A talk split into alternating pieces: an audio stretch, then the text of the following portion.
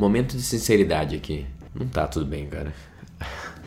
Às vezes não tá tudo bem há um tempo já, ou tem momentos que a gente precisa admitir que as coisas não estão bem, a gente não tá conseguindo lidar bem com a vida e com as demandas e com os projetos, a gente tá cansado e sobrecarregado e sente uh, com pouco foco e com a energia dispersa.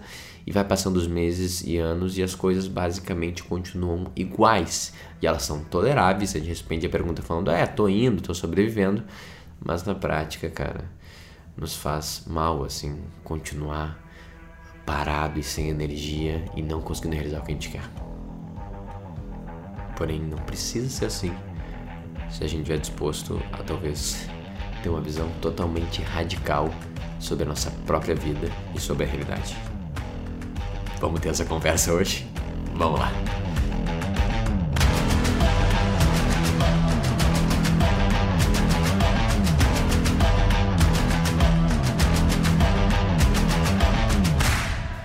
Olá, eu sou Adriano Hadi, seja muito bem-vindo ao podcast O que seus amigos não te dizem. Bem, o que me motivou a, a, falar sobre esse tema mais profundo e ao mesmo tempo quase universal é que, cara, eu realmente me esforço muito para ficar consciente, cuidar das coisas, né? E conseguir meio que atacar tudo que eu planejei.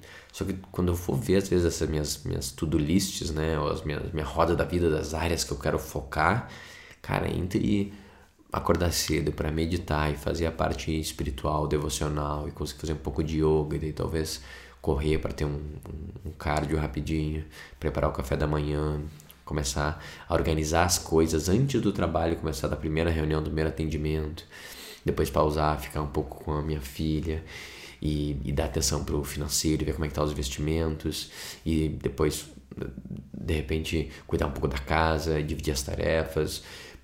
Eu dou uma aula inteira lá de duas, três horas no final do dia e de repente eu olho, ah, tem uma esposa aqui também, deixa eu dar oi para ela e ficar com ela. E no meio dessa confusão, falar assim, cara, ainda tem que tocar o que está na gaveta, aquele outro podcast, aquele projeto lá do YouTube, aquele outro produto. E daí do nada falar assim, cara, eu tô sempre para trás. Eu tô sempre sobrecarregado e eu tô sempre para trás e as coisas vão andando, mas elas andam muito devagar e com um custo muito grande. E de forma geral, quando eu olho mesmo, cara, eu tô cansado e eu me perco, tipo, vendo uns, rios em uns TikTok engraçado, uns vídeos do YouTube totalmente sem sentido e aleatório. E dado eu procrastino e fico cansado e, e, falho também na minha disciplina, não consigo acordar cedo e vai passando assim ao longo de semanas, meses e anos. Tu sente algo parecido com isso que parece que nunca vai dar para fazer tudo que a gente quer e, e, é sempre demais, a gente sempre está muito atrasado e muito na dívida né, do nosso potencial, a gente está muito atrás. Cara, eu meio que lido constantemente né, com essa briga interna assim, do que, que eu sei que eu posso ser e do que, que eu sou. E é difícil não ficar num espaço bem crítico e se martirizar assim, né? Eu acho que isso acontece por diversas razões. Eu sinto que atualmente eu tô, tô, bem melhor em gerenciar isso do que eu estava alguns anos atrás. Só que tem um ponto, eu acho que é muito crítico, que ajuda muito a gente cair nesse espaço, que é o nosso input. Cara, é o que, que a gente se alimenta, né? E o que, que a gente se abre, quem que a gente recebe para dentro da nossa casa e, cara, e a influência que, que isso gera, a gente não tá valorizando, a gente não tá vendo quão sério é esse negócio. Então, consegue lembrar, talvez, um amigo, uma pessoa, um familiar, que com poucos minutos com, com essa pessoa ela começa a te botar para baixo. Vê se tu consegue lembrar dessa pessoa. Ou ela é muito crítica, ou ela é muito reclamona, ou ela fofoca muito, ou ela é muito, sei lá, combativa, traz sempre um atrito, um pessimismo, não importa Tu sabe que em poucos minutos falando com ela, tu vai baixar a tua energia. Tu consegue lembrar com essa pessoa? O que a gente faz naturalmente? A gente tenta evitar ela, né? Consciente ou inconsciente, com culpa ou sem culpa, a gente nega os programas ou tenta fazer programas mais limitados para não se expor muito a isso, algo que nos faz mal, algo que, como se fosse algo que é nocivo para o nosso sistema. E daí, beleza, a gente pode entrar em, ah, mas é nocivo porque tá tendo julgamentos, e daí tá tendo projeções, tem que trabalhar isso, e realmente eu acho que tem, a questão é, se tem algo que baixa a nossa energia, nos faz mal, de forma geral a gente tenta se defender disso. E mesmo se for olhar com, com atenção sobre as pessoas que a gente deixa na nossa vida, a que a gente troca, conversa, né, os grupos de WhatsApp que a gente faz parte, a gente não é nem tão criterioso nesse ponto. Mas eu quis pegar o exemplo da pessoa porque a gente às vezes é um pouco mais atento ao mal que faz. Nem tanto, mas um pouco mais. Então, agora imagina que tu pega essa pessoa que te bota para baixo e te faz mal, e não só tu deixou de, de negar os convites, mas tu fala pra ela que, tipo, cara, tu não quer se mudar aqui pra minha casa? Tem um quartinho ali, tu não quer morar ali? Daí, assim, assim que eu acordar, de repente a gente troca uma ideia, toma um café da manhã junto. Ao longo do trabalho também, eu paro no trabalho, gente conversa, fica meio que junto, curtindo. E tu vai falando sempre o que, que tu sente, né? O que, que tá deixando as fofocas novas que tu sabe, quem tu quer falar mal, quem tu quer criticar. Tu me trazem um, toda a sua visão do mundo aí. E a gente tá sempre trocando ali, cada hora no máximo a gente conversa.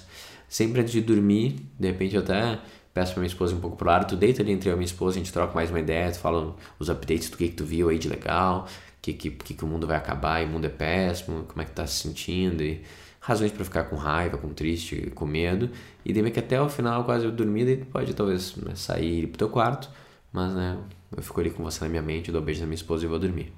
O que, que você acha? Você topa fazer isso? Pessoa tóxica. e isso é uma insanidade a gente fazer um negócio desse, né? Só que ao mesmo tempo, é isso que a gente faz, né? E como que a gente faz isso?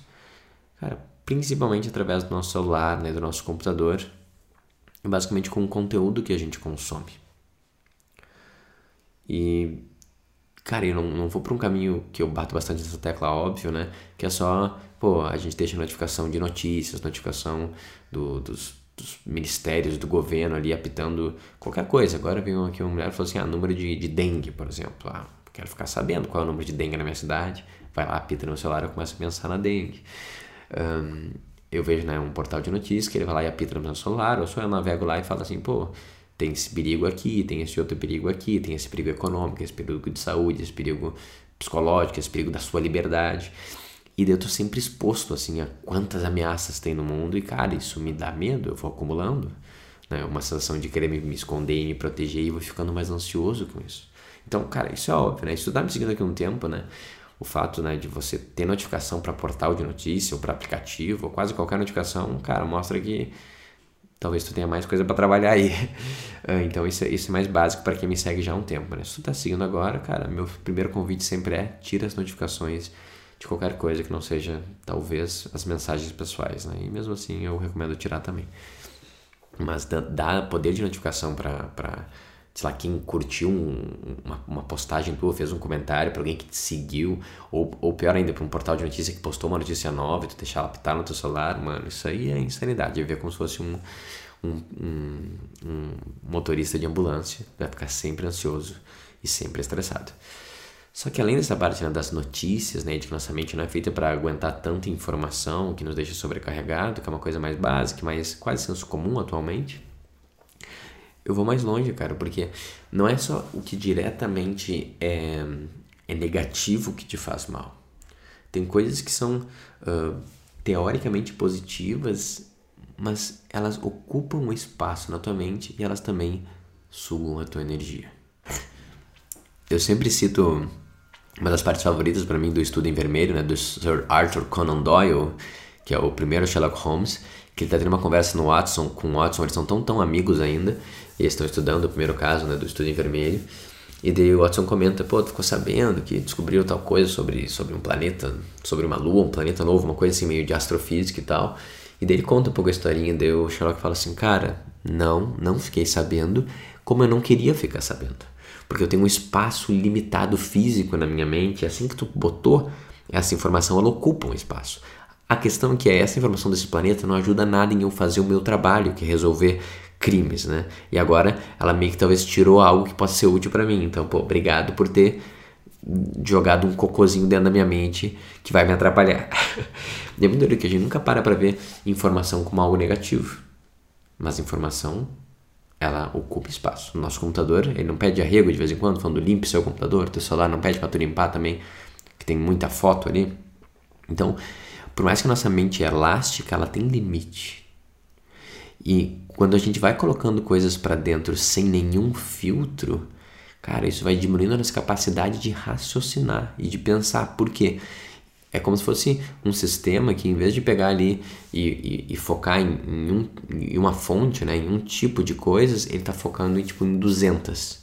Então ele manda um pouquinho de energia para cada uma delas e nenhum deles ele consegue sustentar o ponto suficiente para meio que montar uma, uma imagem ou fazer sentido daquilo.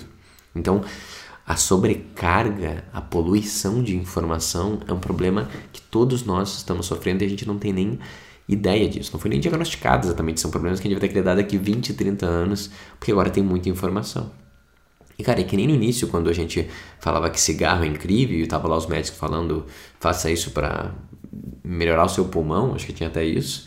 Agora a gente fala assim sobre conhecimento, sobre a internet. É incrível, ele traz informações, ele democratiza, olha só que maravilha. E a gente não vê que nossa mente não é feita para lidar com tanta informação. E se a gente não conseguir um, olhar isso com mais calma e olhar como a gente cuida, por exemplo, da nossa alimentação, que ainda é muito ruim, né? Isso vai dar problema, como já está dando problema. O que eu mais vejo nos meus mentorados, né, nos meus alunos, são pessoas que estão sobrecarregadas, elas estão cansadas e elas acham que têm que fazer mil coisas ao mesmo tempo, porque na mente delas tem mil coisas ao mesmo tempo. Então o que a gente não entende é que não tá tudo bem a gente, no intervalo de cinco minutos, consumir, uh, sei lá, 15 ideias diferentes de 15 segundos, de pessoas totalmente diferentes, e achar que a gente tá meio que só ali se divertindo barra consumindo pílulas filosóficas de 15 segundos no TikTok e no Reels.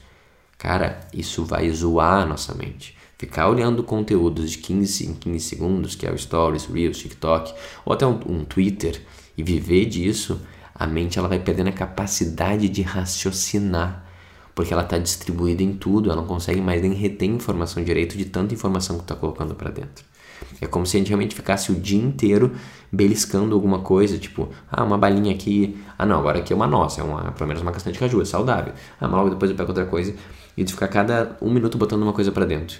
E quase nunca sente ter uma refeição completa. Imagina o que vai acontecer com teu, com o teu sistema. Ele fica sobrecarregado, ele não para de trabalhar também, ele vai gerar um monte de tipo de disfunções, né? A gente cada vez mais que a gente funciona bem com jejum, com intervalo, às vezes de dias inteiros sem comer, para dar uma pausa para o corpo. E a gente acha que a nossa mente funciona diferente disso, que ela não precisa de repouso, de pausa, de parar um pouco de ter input e só olhar para dentro, ou só observar a natureza, ou só ficar mais introspectivo.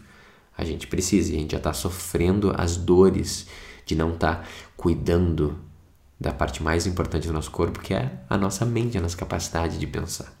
Então, eu sei que isso aqui parece meio radical, só, cara, eu realmente tô te convidando a questionar como tu tem cuidado da, dessa tua, chama, né, dessa cidadela interior, desse teu, desse teu templo interno, que é as tuas ideias, os teus sentimentos. O Pierre Hadot, que é um famoso filósofo, historiador, eu sou apaixonado por ele, ele tem esse livro chamado A Cidadela Interior, que é baseado muito nos preceitos estoicos, de, de, que a gente tem que cuidar muito bem dessa nossa que se mistura né psique da nossa alma da nossa mente e não deixar qualquer um entrar né? Tem uma frase do Sêneca que ele até fala a gente tem que revistar qualquer pensamento ou percepção antes de entrar na nossa cidadela interior e se alojar na nossa mente. Então ele falou questiona os pensamentos olha com calma o que que tu consome o que que tu bota para dentro Cara, imagina o que, o Sêneca estaria falando agora no nosso mundo onde a gente consome conteúdo de 15 em 15 segundos em um dia a gente consome de 100 fontes diferentes, cara. Isso tem um efeito catastrófico, como já está tendo, e é só ver as consequências na nossa vida. E daí a gente começar a cuidar disso, nesse caso, como a gente está tão disfuncional e tão doente, normalizou algo tão bizarro, a gente vai ter que fazer um pouco mais de esforço. Só que é justamente por isso, e é tanta essa demanda que eu recebo, que eu estou começando agora o desafio cidadela. O que, que é isso? Vai ser um desafio de alguns dias, né, totalmente gratuito, para a gente pegar ferramentas práticas e começar a lutar um pouco contra essa tendência que não é nada saudável. Eu tenho muita sorte assim de desde criança conseguir ter um me fechar um pouco mais para o mundo externo e olhar para dentro para fazer o que tem que ser feito. Fui uma criança as pessoas me olham e acham que eu sou muito extrovertido, mas eu sou muito introspectivo. Eu gosto muito de ponderar, pensar. Sempre gostei de né, ficar mais dentro de mim e de fazer coisas internas, como escrever, e de, de desenhar e de pensar e resolver problemas. Isso me deu uma habilidade que facilmente eu consigo me fechar para o mundo externo e focar na tarefa. E dei por muita sorte, né? Não, eu tinha essa tendência, mas fui me baseando nos conceitos estoicos, né? ideias tanto analíticas de Jung, metapoética, polaridade, e agora as ideias do Bert também, né? E foi somando tudo isso. E daí fui chegando nessa filosofia que toda ela diz a mesma coisa, né? Até consegue botar até o hermetismo de algumas coisas importantes que é conseguir separar o que é nosso do que é do outro e conseguir né, olhar com uma certa distância conectado, empático com o mundo, tentando resolver os problemas do mundo, mas sempre de dentro para fora e não deixar lá de fora tomar conta do lado de dentro e a gente perder a noção né, e as rédeas da nossa própria vida.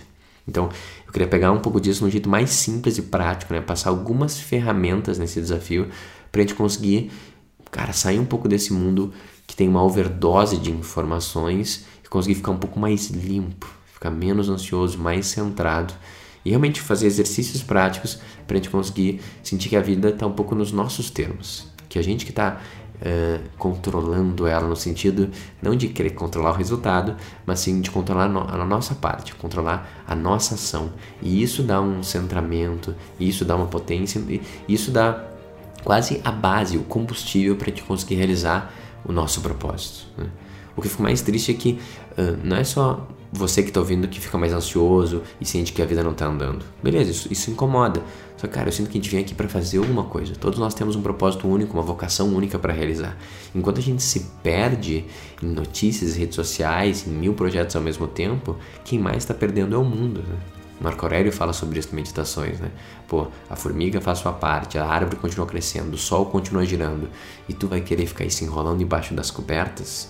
Então, o que me move a fazer esse trabalho também não é só para te dar mais centramento, mais paz, mais potência, mas sim para tu poder realizar o que o mundo precisa que você realize.